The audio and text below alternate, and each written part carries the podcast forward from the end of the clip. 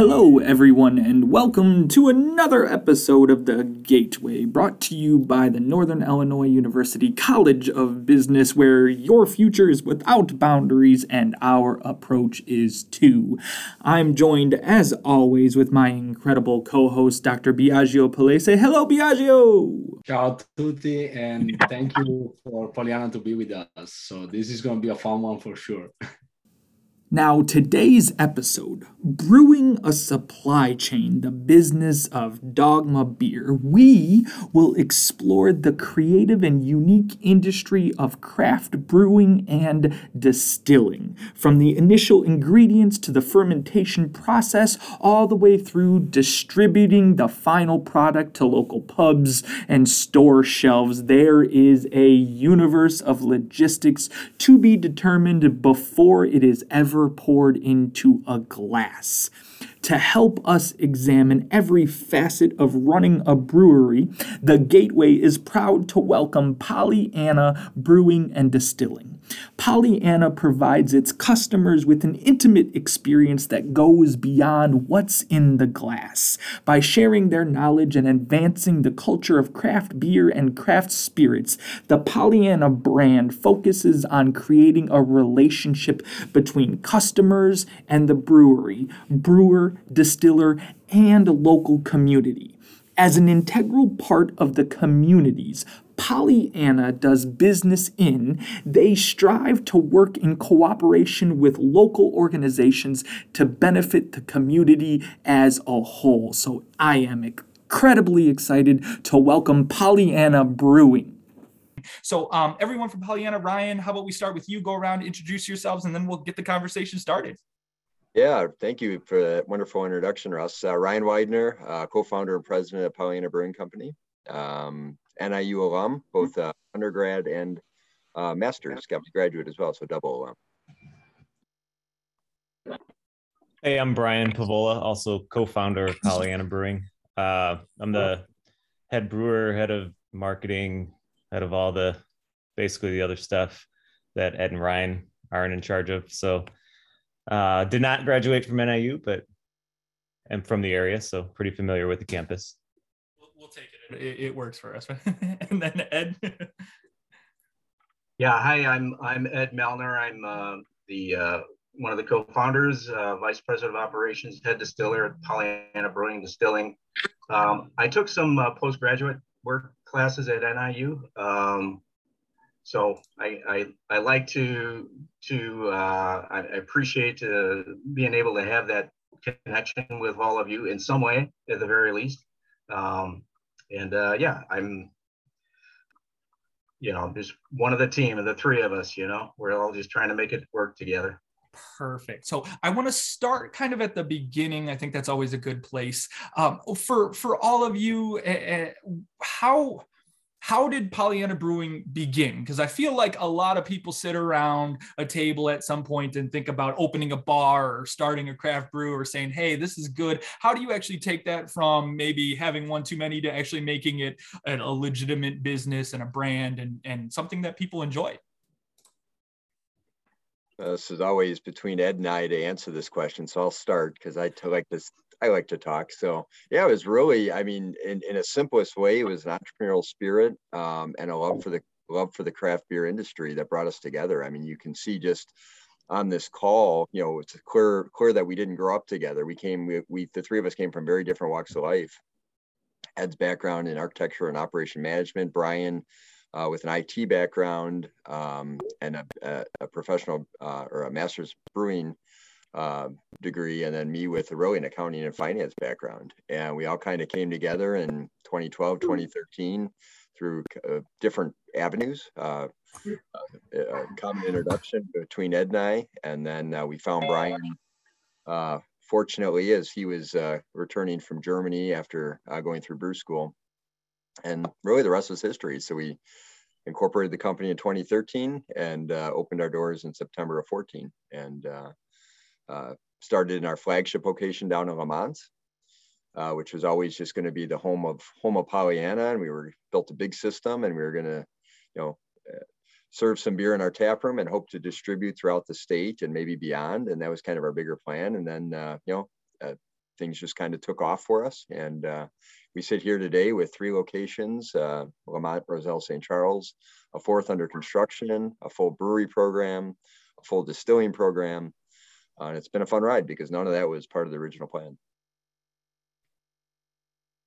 Well, I love I love that entrepreneurial spirit and finding something that you're passionate about. I know uh, within our students and the people that that we talk with at these events, it, eh, almost everyone comes to business knowing that there's something that they're passionate about and wanting to be able to do that stuff. So, for I want to I want to pivot to Ed real fast with with that master brewer and and kind of how do you even go about that process?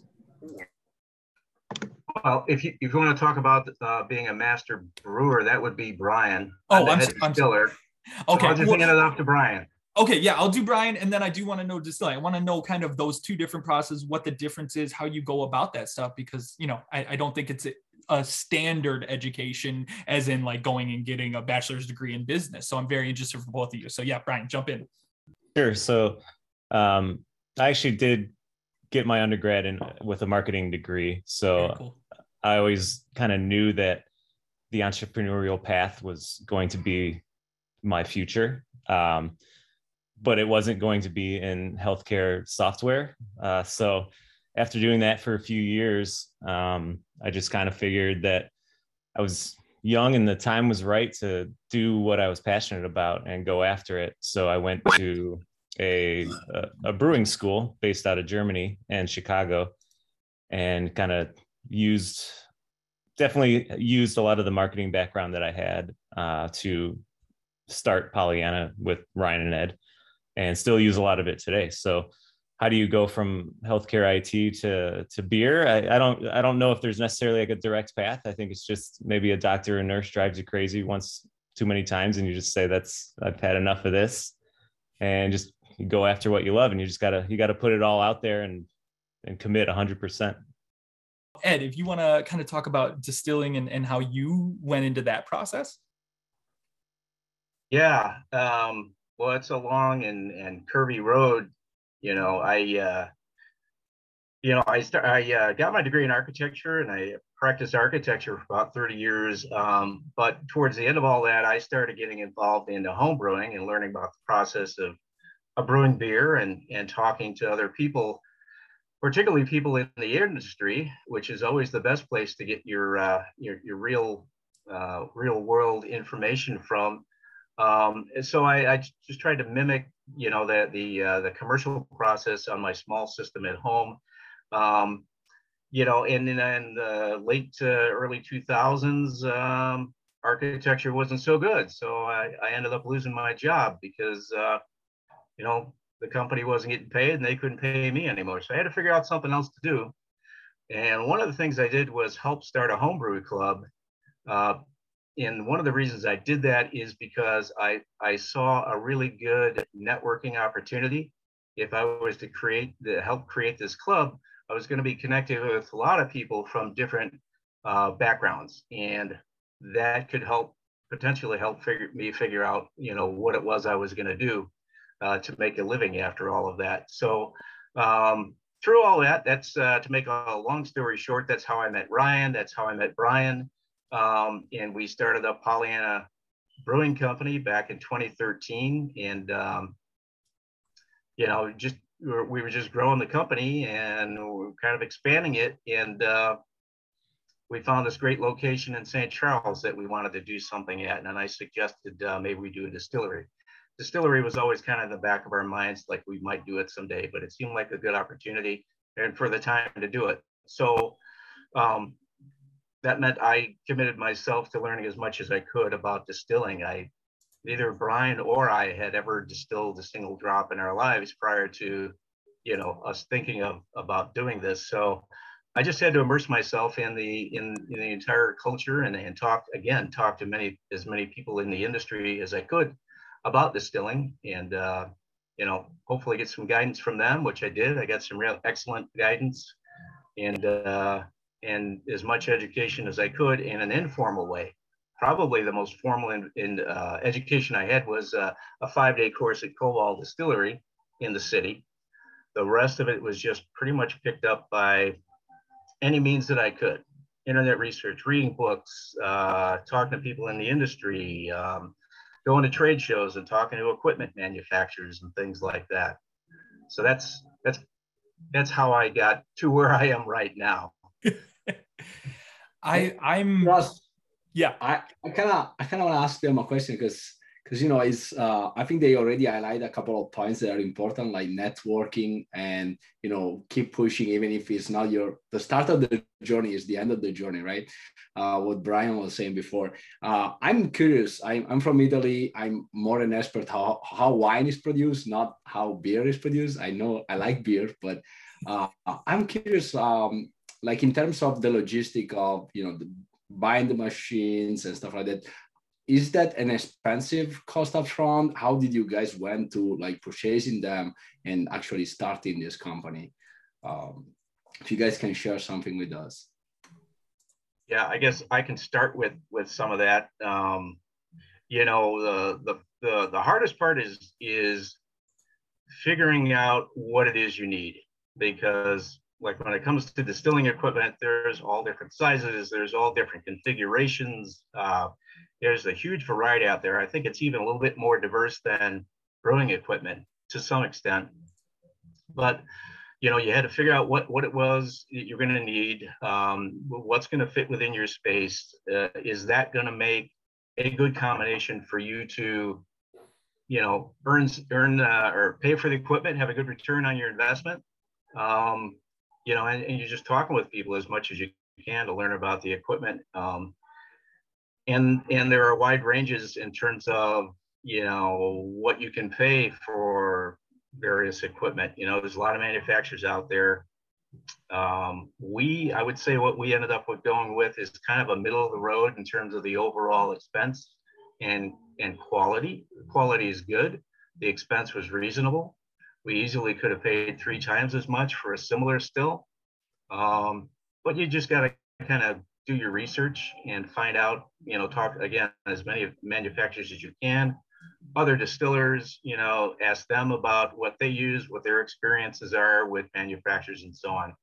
Uh, when it comes down to the numbers, you know, Ryan's our, our numbers guy in terms of, uh, you know, doing all the projections and and and figuring out what it was going to take for us to to make this uh, viable operation here. So that's that's kind of basically that's where it all generally started so so i want to i want to talk about the, the the industry within craft brewing and and distilling and all of that stuff when i um let's say when i had my first beer it was um, definitely a very high quality you know one of those that had no it was the random bush that everyone knows and all that stuff there over the past 10 years, the amount of different products out there, whether it's spirits, whether it's beers, whether it's all, is is truly amazing and and almost overwhelming.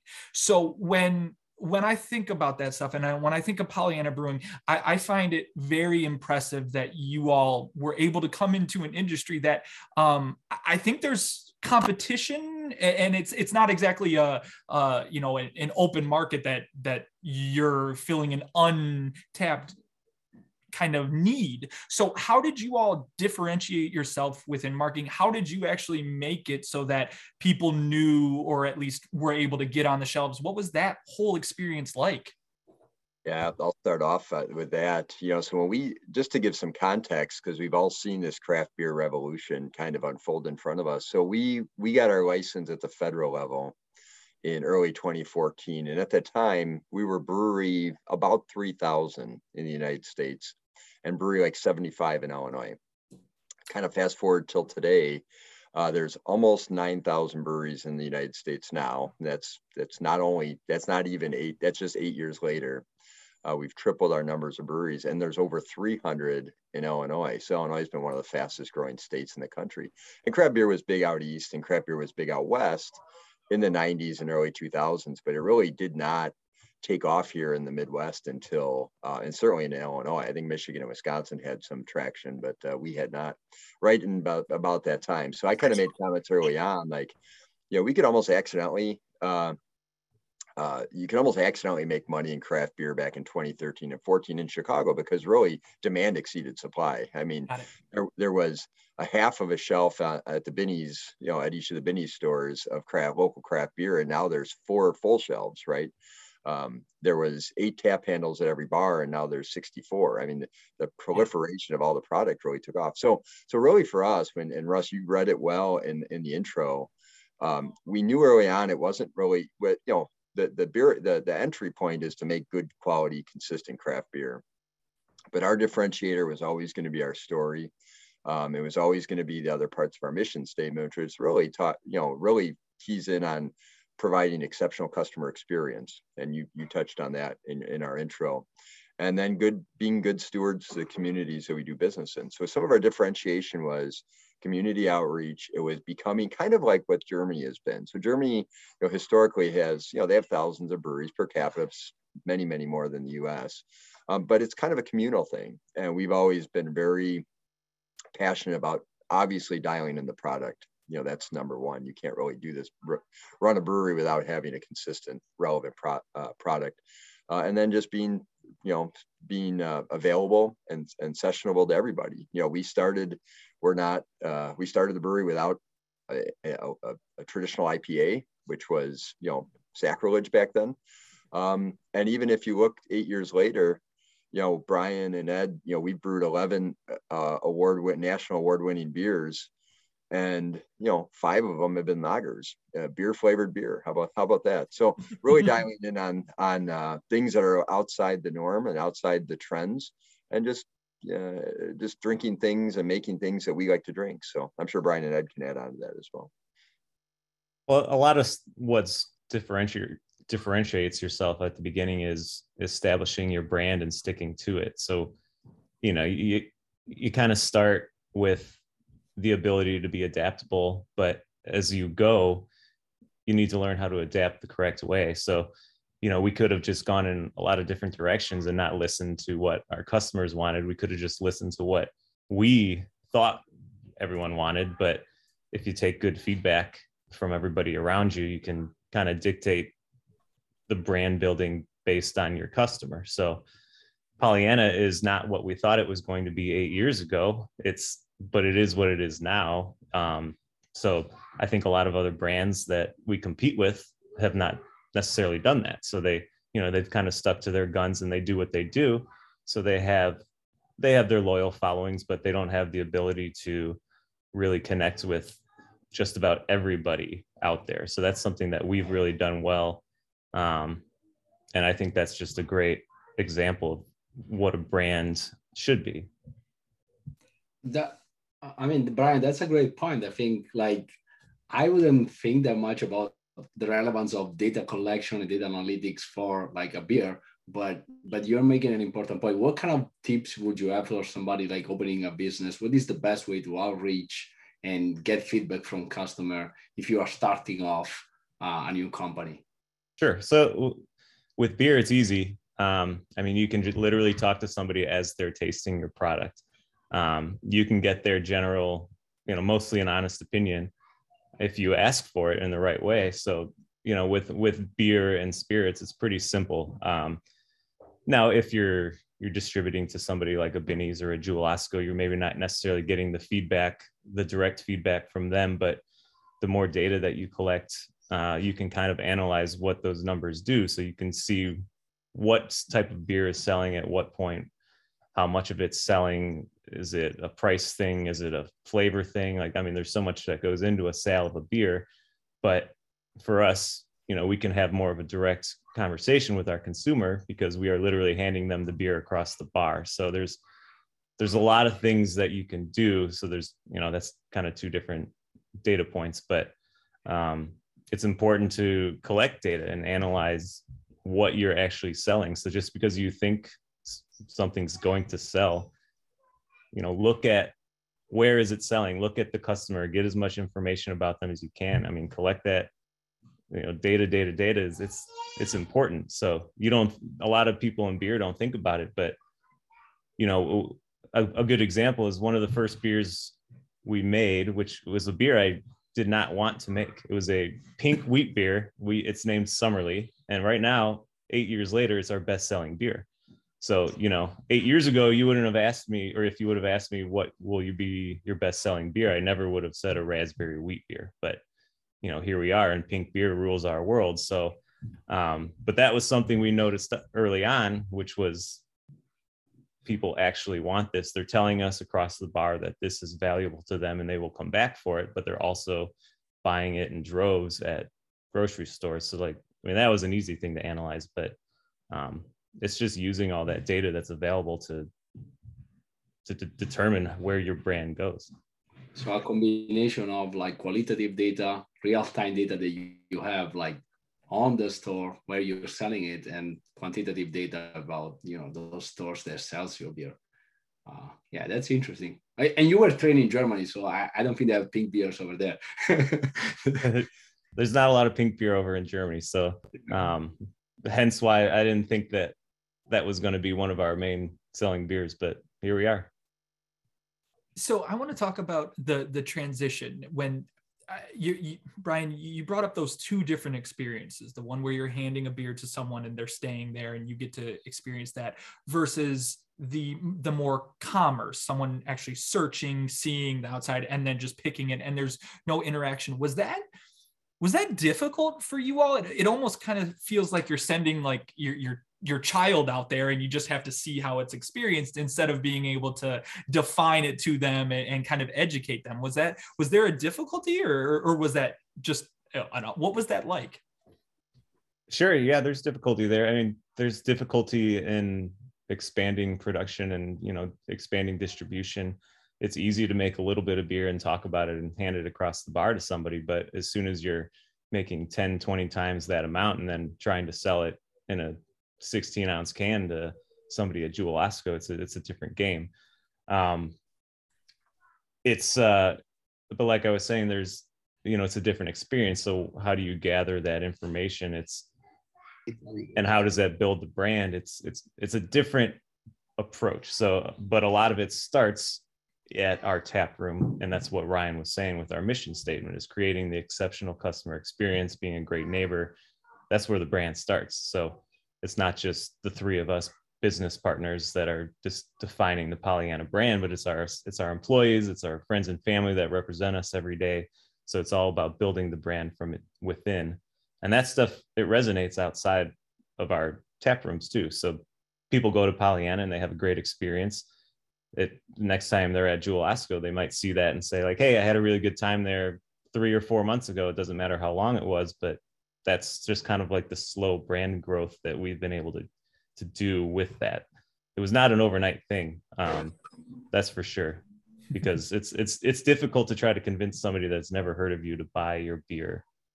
Yeah. Um, so it takes a lot more than just a, a really catchy logo or a catchy label. Um, the experience is probably is what defines our brand and what really sells it more so than what the cans look like that that's very interesting to hear. Now, one of uh, one of our listeners asked a, a very interesting question, and it goes a little bit more into the technical side of things. But uh, f- for you all, if you're brewing multiple different types, so ales, stouts, things like that, do you need different actual uh, um, like machinery and and and tools to do that or can you can you use the same overall kind of infrastructure to shift to different styles of of beer? Sure. So we can make anything on our system. So everything is made on the same set of tools.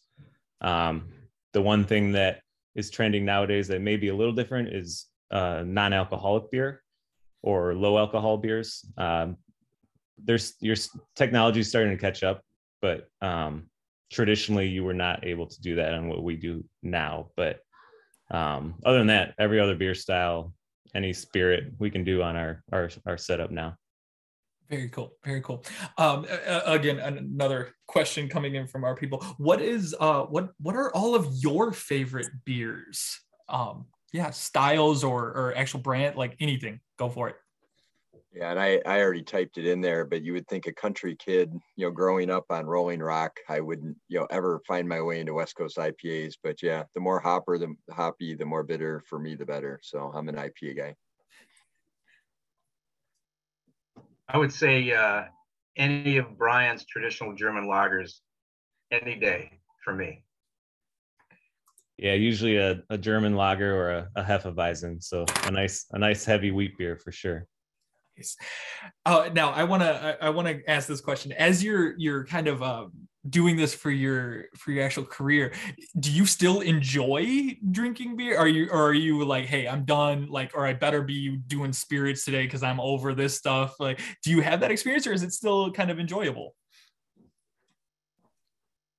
Well maybe i'll maybe i'll jump in. It's uh you know since i got into homebrewing uh, like 20 years ago uh the industry has changed my taste has changed um I still enjoy having a really well executed beer.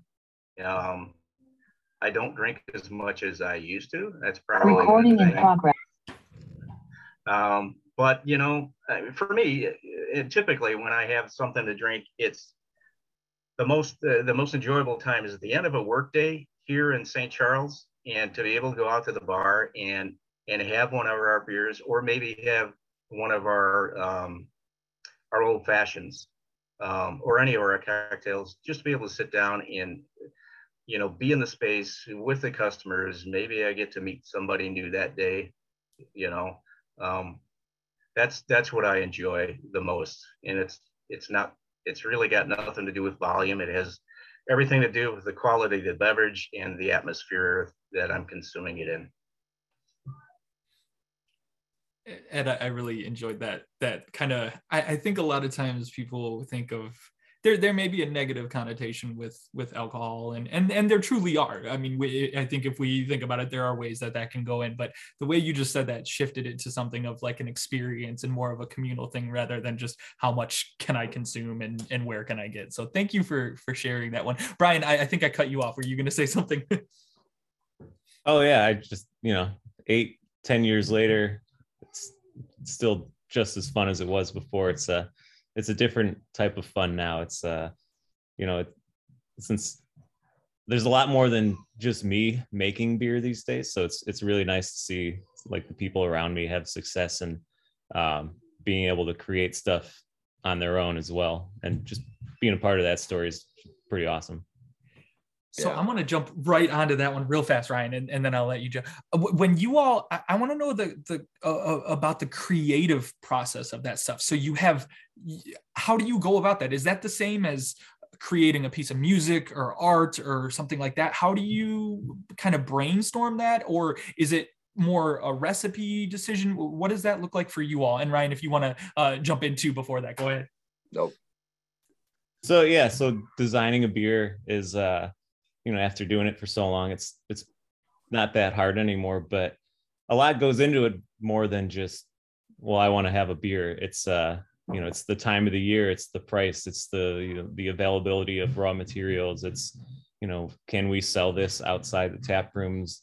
How much do i have to talk to somebody about like what the ingredients are? Do, do i have to convince somebody to drink this? So it's it's more than just well i feel like making an ipa next week even though those will sell anytime but um, you know, if you really want to challenge yourself with like an odd style or something, it's kind of has to just fit into the time of year and the price point too, especially. That, that I, I relate very similar to kind of like a restaurant or a chef almost thinking about seasonality and, and, and all of that stuff. So thank you for for sharing that one too. Uh, along all of those those lines. I, I keep on hearing a lot about the relationships you all have with the community with with those things there. How did you go about establishing some of those maybe with like your um, distributors whether it's Binny's jewels thing like that? How did you you get into that process and what was that like? Yeah uh, really from distribution standpoint it's the the rules in in alcohol distribution are really tricky in the state of illinois um, even more so than most so it's it's a real um, it's a real strategic decision early on in most industries you know, manufacturer sells to a distributor, sells to a retailer. And if there's issues between manufacturer and distributor, you just find another distributor. And, and in alcohol business, it's not that way. They have, uh, you know, there's a lot of legislation that protects them and protects the relationship. They have what they call franchise rights to your brand. Basically, they have an investment, they're making an investment in your brand just like you are. So, hmm. um, in short, really, I mean, we decided early on, we built a big system down in Lemont when we opened the, the brewing business. And, uh, you know, we needed someone to sell it. We could self distribute, we could go call on customers and drive the beer there and pick the kegs up. Um, there was only a few of us back then and we didn't know how the heck we were going to accomplish all that. So uh, we did find a, a great partner a great distributor um, that has um, distribution rights to 98% of the state of illinois um, in heartland beverage.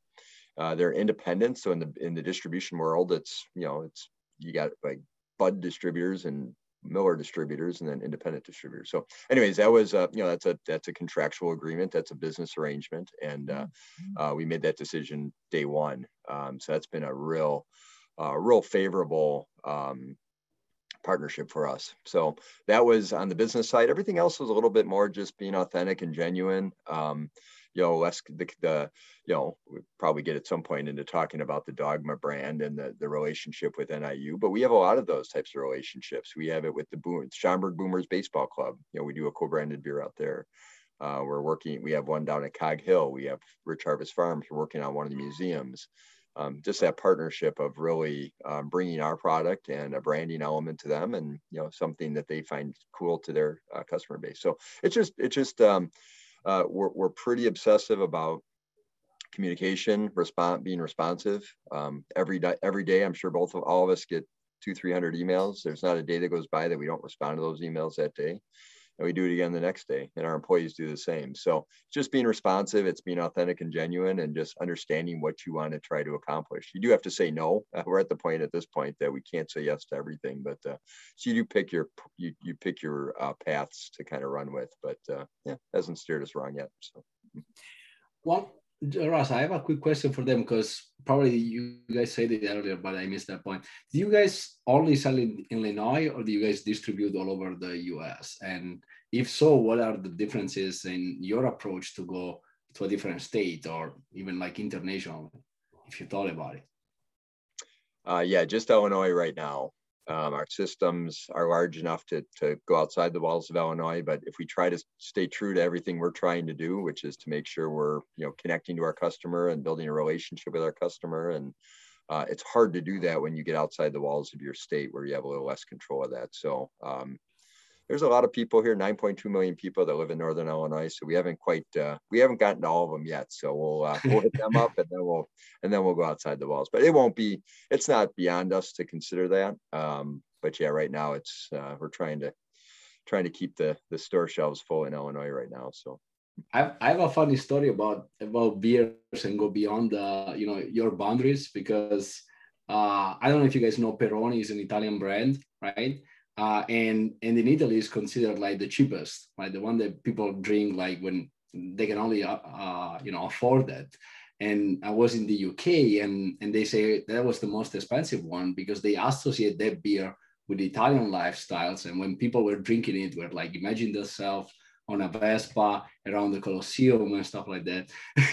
so it was like maybe maybe sometimes we we we think about it's going to be more difficult to reach customer outside, but maybe there is strength in that and, and possibility in that. So, so something to think about. Yeah, it's really interesting. It's beyond the liquid, right? I mean, we romanticize craft beer all the or beer all the time. So I mean, we we we live in that world, but yeah, to think that there is more to um, the liquid than you're drinking, the connection and the, the the thoughts that it that it resonates. It's interesting. Uh, Ryan, you mentioned Miller and and Anheuser, but all that stuff. Is is that still is there any type of relationship you have with them? Because I, I think at least within beer there there are those goliath companies there. Does that impact your business in any way or is it a completely different group of of customers yeah, I would probably say the latter, Russ. Uh, doesn't really impact our. I mean, collectively, as eight thousand, you know, small craft breweries in the country, I think we're moving the needle.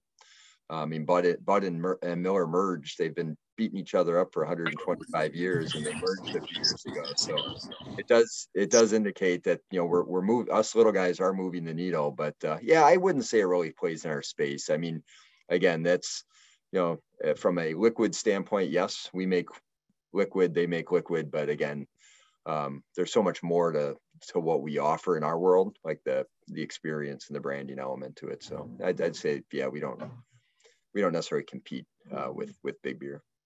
It. Now, as you you all have have become truly, I, I would define as very successful as well as as uh, experienced within this industry. Looking back and and where you are now, are there any misconceptions you had or or surprises that uh, that maybe you thought were were going to be one way and different or anything that was maybe mis, misleading to you anything like that well, I can, you know, for me personally, it, it doesn't really have anything to do with the business side of things, but i did romanticize beer a lot. So, you know, I went to school to be a brewer. So coming back and then facing the reality of like, well, you know, this is an art and this is fun, but this is also a business. It was a, mm. it was a shock, even though I, I was ready for it because I knew what I was getting into, but the, the day-to-day mundane stuff of running a business is uh, you, you, don't necessarily think of that when you're you're pounding a half liter in a beer garden in Germany. So it's uh, it's a it's a rude awakening as soon as you know you, you start worrying about payroll and you know keeping the lights on every every day. Takes the fun out of it, but yeah. not so much so yeah. But for me, I'd say one one interesting kind of a phenomenon we saw. We ended up in Lemont in 2014 because it was really not near any other brewery. I mean, there was it was 11 miles to one to the west and 10 miles to one to the east, and we were in a nice mm-hmm. position. And as we've seen, you know, 10 or 15 other breweries kind of fill in in that southwest suburb corridor there. And then as we move to Roselle and see breweries move in there, and then St. Charles, I don't think there's a town in the suburbs that have, and uh, Amon had asked about Alter Brewing uh, I don't think there's a, a, suburb, a suburban town that has more breweries in St. Charles now. And one would think that that would be a, a threat and would not uh, would would take away from the business. But uh, you know, all we found is it really you know the culture of craft beer. Um, you know, it's kind of like in, in St. Charles. It's a perfect example. Like we, I, I always explain it that we're not really competing against each other. We're not really, um, you know, we're sharing customers. You know, customers come out to say, the Fox Valley and they might go to several breweries. They have, you know, the experience of it isn't to sit there and drink beer for four or five hours, craft beer for four or five hours. It's kind of, it's to, to, to experience it and then maybe go to the next one and experience that. And that's our habits too. I mean, I like to go to several breweries, you know, try one beer and go to the next. So yeah, I, I think for me, uh, thinking that that was going to be more competitive and seeing that it's more, I want to call it collaborative, but um, it only it's kind of that rising tide rises all ships and we've really seen that in the communities that we're in.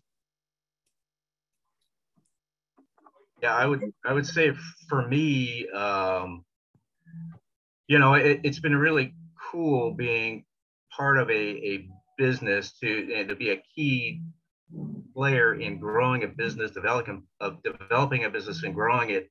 Um, you know, I'd always worked for small businesses, so I had some kind of idea what what it was going to be like. Um, but you know, when it's your business, it's it's like it's like having another child. So you have to do whatever it takes to keep you know keep the gears turning. And so in my case, you know, I was in a, in a little bit of a way like Brian. It's like I kind of fantasized about you know, hey, we're just going to be brewing a bunch of beer. You know, we're going to be down there and and, and collaborating and, and coming up with some really uh, innovative beers and experimenting.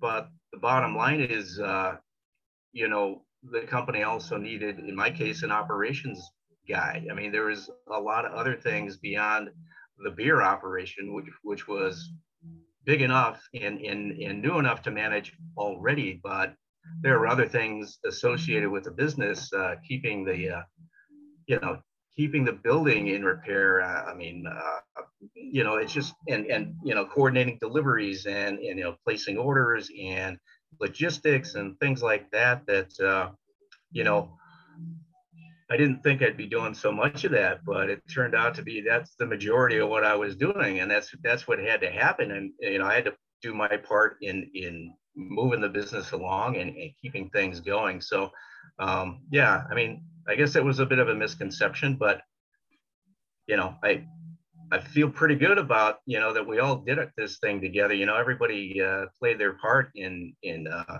building this business, and and we're, we're still doing it keeping keeping it going. So, yeah. But you know, at the end of the day, there's always a beer and a cocktail. You know. which always makes it better.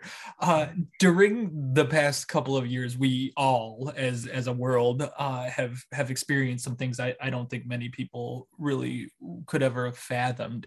And, and I think small businesses and, and businesses uh, that that come from that entrepreneurial spirit eh, had to deal with that um, to to many uh, to many losses almost. Did did COVID and, and those things impact you all, I will say that the craft breweries saved my life many of times during COVID when I could like pull up and they would walk it out to me and I would be like, this is amazing. Did did you all have to adjust and pivot? What what was it like getting your your resources to actually make this stuff? To, or, or was it pretty smooth sailing and life was great? Well, no, not those first 11 weeks at least. But no, I mean, overall, looking back, yes, and we did pivot. But I mean, listen, so we went into this, what, mid March. So, you know, beer is seasonal in a way. Um, uh, you get through the holidays and it, it's kind of dry January and then recovery February. And then St. Patty's Day comes and people are finally drinking beer again. So we see about 10, eight or 10 weeks of, of downtime and it was literally that week that we had really i mean and you just don't push a button and the beer's ready. We had really started cranking volume like early february to kick off the busy season as we call it. And and you know kegs were filled and they were on trucks and and you know for 11 weeks every bar and restaurant in the state i mean our our distribution business went i mean it dropped off 96% keg business dropped off 96% in 2020 and it uh, you know that's a major vessel for us to move product. And uh, so yeah, we we struggled, but to that, we pivoted really quick. We had we had uh, um, it's good to have Brian as uh, uh, mastered many things, and his his IT expertise really helped us as well. We went to an online. Uh, uh, basically overnight went to an online uh, retail outlet. I mean, our POS system allowed it. We turned on a lot of levers. I remember there was still a, you know, that first 11 weeks from uh, March 16th to Mar- May 29th. Um, uh, was challenging, but there was a Friday in April. I think we released some earlier. It was a big beer release. We still have, and we were only open three hours at three locations, and we did do the curbside. To your point, Russ, but um, we still have had. We've not had a bigger Friday in April than we did that during that Friday. So it was really we had a lot of support. I think it really showed us that we had what what kind of support we had internal because there was a lot of options too. But we um, yeah, it was humbling to see. And then, you know, we went into it with 44 employees. Uh, we came out of that rough that rough stretch uh, with a 45 employees. we hired uh, wow. a social media expert or uh, assistant uh, to really start pumping, pro, you know, pumping, uh, you know, the, the channels to really promote. And the summer was busy, winter fell off, and yeah, so it's a long, drawn out response to your question. But yeah, overall, it's a it, it affected us for sure. But you know, we were able to we were able to navigate it. Uh, we survived. We have 60 some employees today, so we've been uh, you know we've been in opportunistic mode coming out of it, and I and we hope that and we built out the distillery during COVID actually, so it we paused uh, about a year for us to build it out. So that, that actually uh, we're optimists at Pollyanna. So we, we that, is, that is truly something you all should be proud of and I, and I know that that wasn't easy so uh, again give yourselves a, a, big pat on the back for all of that stuff. Now um, I do want to pivot I, we're, we're kind of getting close on time here but I do want to talk about uh, dawgma dawgma beer and and what that that partnership is with with NIU and and our Huskies. So can you uh, kind of tell us the tale of of what that was how that came about and what what really brought you all to that yeah, I had, um, you know, post graduation or post my MBA, I had stayed involved in the Alumni Association um, over the years. Not, never do an extensive amount, but uh, it's kept in conversation. It was a meeting that we sat down with the Alumni Association, just talking about. Uh, I think we were hosting an event at one of our locations for alum, and uh, it just came out of it in a discussion about doing a collab beer. LSU was doing a cool one down in the Bayou, and they they were kind of wanting to replicate this. You know, there's 120 some thousand alumni in the Chicagoland area. It overlapped our footprint of breweries really well. So it was really the brainchild of the Alumni Association, and um, you know, it's coming up with a sessionable beer, uh, you know, traditional Kolsch that is, you know, uh, not offensive and, uh, and can be enjoyable by all if you're a craft person or not. And uh, yeah, it was really uh, we launched it in I'm losing track 2018, I believe, at the at the opening football game. And uh, yeah, today we're you know it's it's nearly a year-round beer. Uh, it's in that uh, you know I lose track of how many places it's in at, but uh, probably 40 or 50 different um, you know uh, liquor stores or grocery stores, and uh, it's on tap throughout the Chicago and suburbs. Someone did ask before if we distribute into DeKalb. Um, Fatty's finally has it on tap. That was my biggest victory, trying to get Fatty's to carry Dawgma. So they got it. Um, and then Hy-Vee, Meijer, Target, Jewel, all of them have uh, in DeKalb all carry it now too. So yeah, it's been a real, it's been a fun project. Um, part of the proceeds go back to the Alumni Association that we, uh, so it's a collaborative effort. And uh, yeah, it was really for us. It was exciting for me, obviously personally. It allowed me to, you know, attach to my uh, my alma mater. Um, it allowed you know the marketing power of NIU with the the girth that they have to promote uh, us. So in a you know in a collaborative way, we could get our brand out there. And uh, I would say we're probably hitting as much of the stride right now as we've seen. I mean, it was going strong pre-COVID, then it kind of halted, but uh, yeah, it's coming back, and you know we should have it. We're gonna have it at the football stadium. It's at the convocation center. It's at the Husky Den. stay tuned. We're gonna continue to get uh, DeKalb domination with Dawgma is my my goal. I like that. I like I like the alliteration too. So um as as we're thinking about kind of the future within all this stuff, and and we have a wonderfully large group of, of future professionals here listening. Um, if if you could give any of them tips of getting involved in the industry or skills that that you think are are important um any just general tips or kind of advice that you would have? I, I think from all three of you would be would be very beneficial. Hmm. i would definitely say um, networking is critical. You heard that early on. Um, on my side a little less critical but um, yeah, I don't know. I think I, I, think the branding element really, if you're going into this industry, just really be cognizant of of how you're going to go to market. And really, the beer probably these days doesn't differentiate enough. It's going to be the way you you talk about yourselves and promote yourselves. And it's a lot of work. So I would say don't underestimate the amount of work you're going to put into the branding side of it. I think for me, it's don't be afraid to put yourself out there. So, you know, I always growing up, I was a fairly shy person and I didn't want to network, but you have to do that in business. So you have to learn to talk to people. And I mean, that's what the college experience is great for you.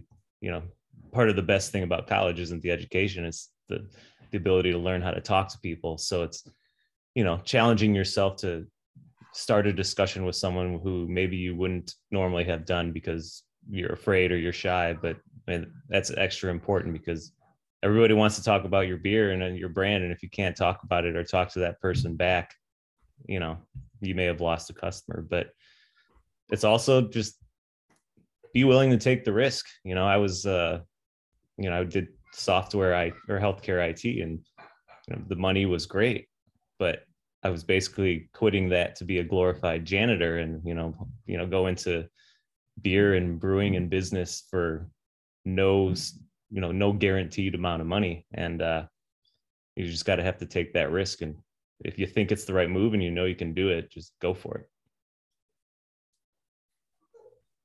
Yeah i'm gonna i'm just gonna say it again. Yeah networking for sure. Um you know talk to as many people as you can.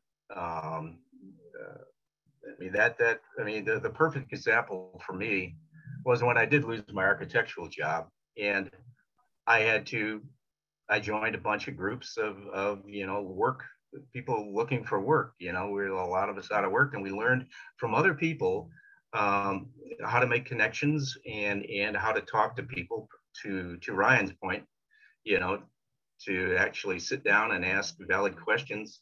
Um, you know, and I'll, like I said before, if if there's an industry that you're interested in, uh, try to find a connection to somebody in that industry. In that industry, uh, you don't know where that's going to lead. The more connections you have, the more that's networking, right? The the more opportunities you have to further your knowledge.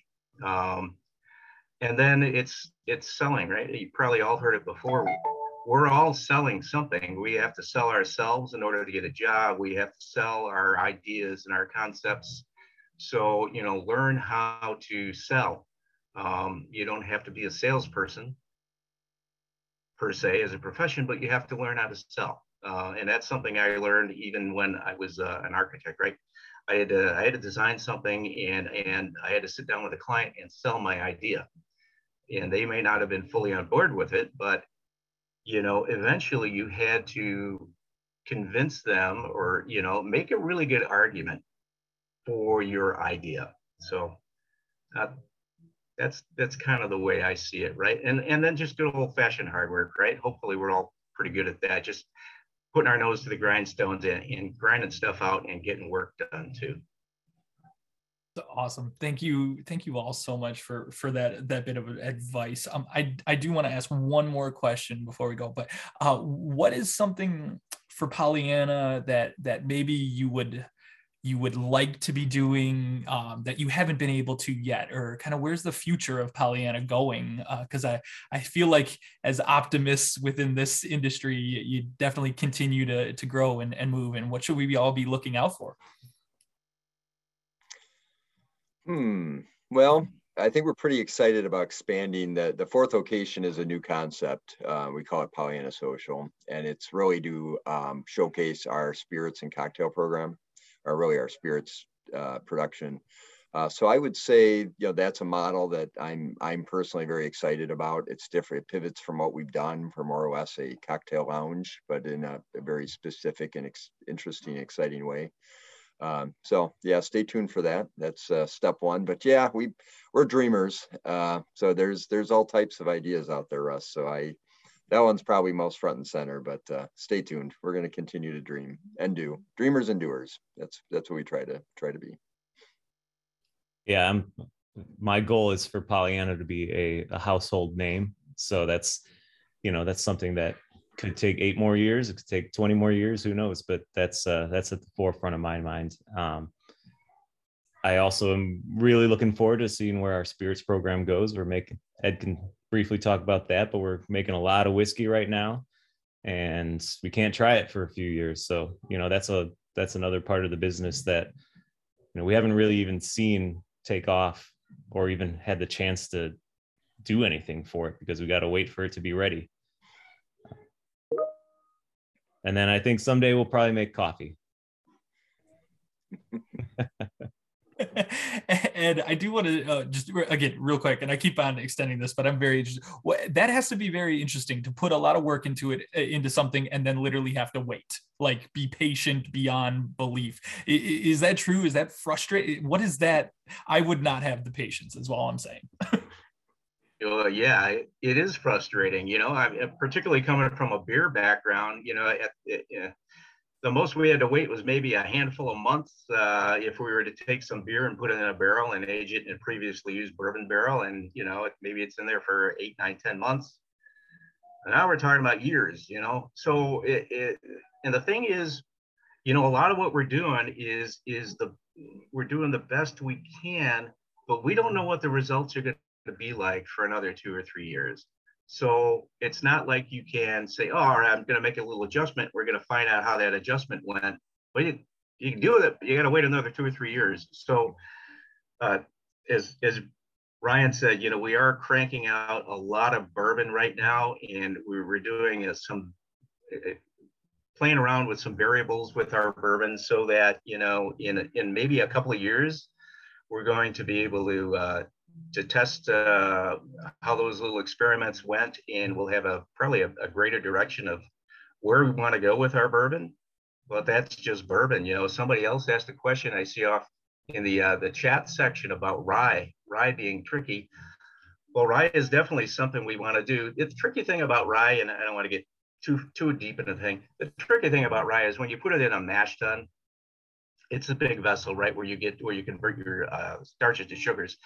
Rye can, uh, if you don't have enough enzymes in there, it can get really hard, like turn like concrete. That's pretty tricky because that's hard to clean out of a mash tun. I'm not sure if that's the trickiness that they were referring to, but beyond that, rye is very much a, a lot like like bourbon anyway. It, it all goes into a barrel and you got to wait again two to three years or whatever. But yeah, but there are things that we can turn pretty quick too. I mean, we we make gin. We can turn where I think we're all pretty happy with our gin. We can turn that within a matter of days. Um, same thing with our vodka, um, our rum. You know, rum can easily be turned in a couple of weeks. So there's a lot of things that we are producing um, you know, that we can kind of tweak and play with and get some instant, almost instant results. But yeah, anything barrel aged, man, that's years. It's it's hard. well, Ryan, Brian, Ed, uh, th- this has been a, a truly fruitful conversation. I, I, thank you all for your time and, and sharing your expertise with us. Uh, for everyone who's been joining us today and listening, thank you all so much for being here on the Gateway. Again, feel free to subscribe to our podcast. This will be released very soon. We're, we're on Spotify, Apple Podcasts, anywhere those things are found. Biagio, my friend, as always, thank you for, for helping me through this stuff and everyone else. Thank you so much and, and have a great night.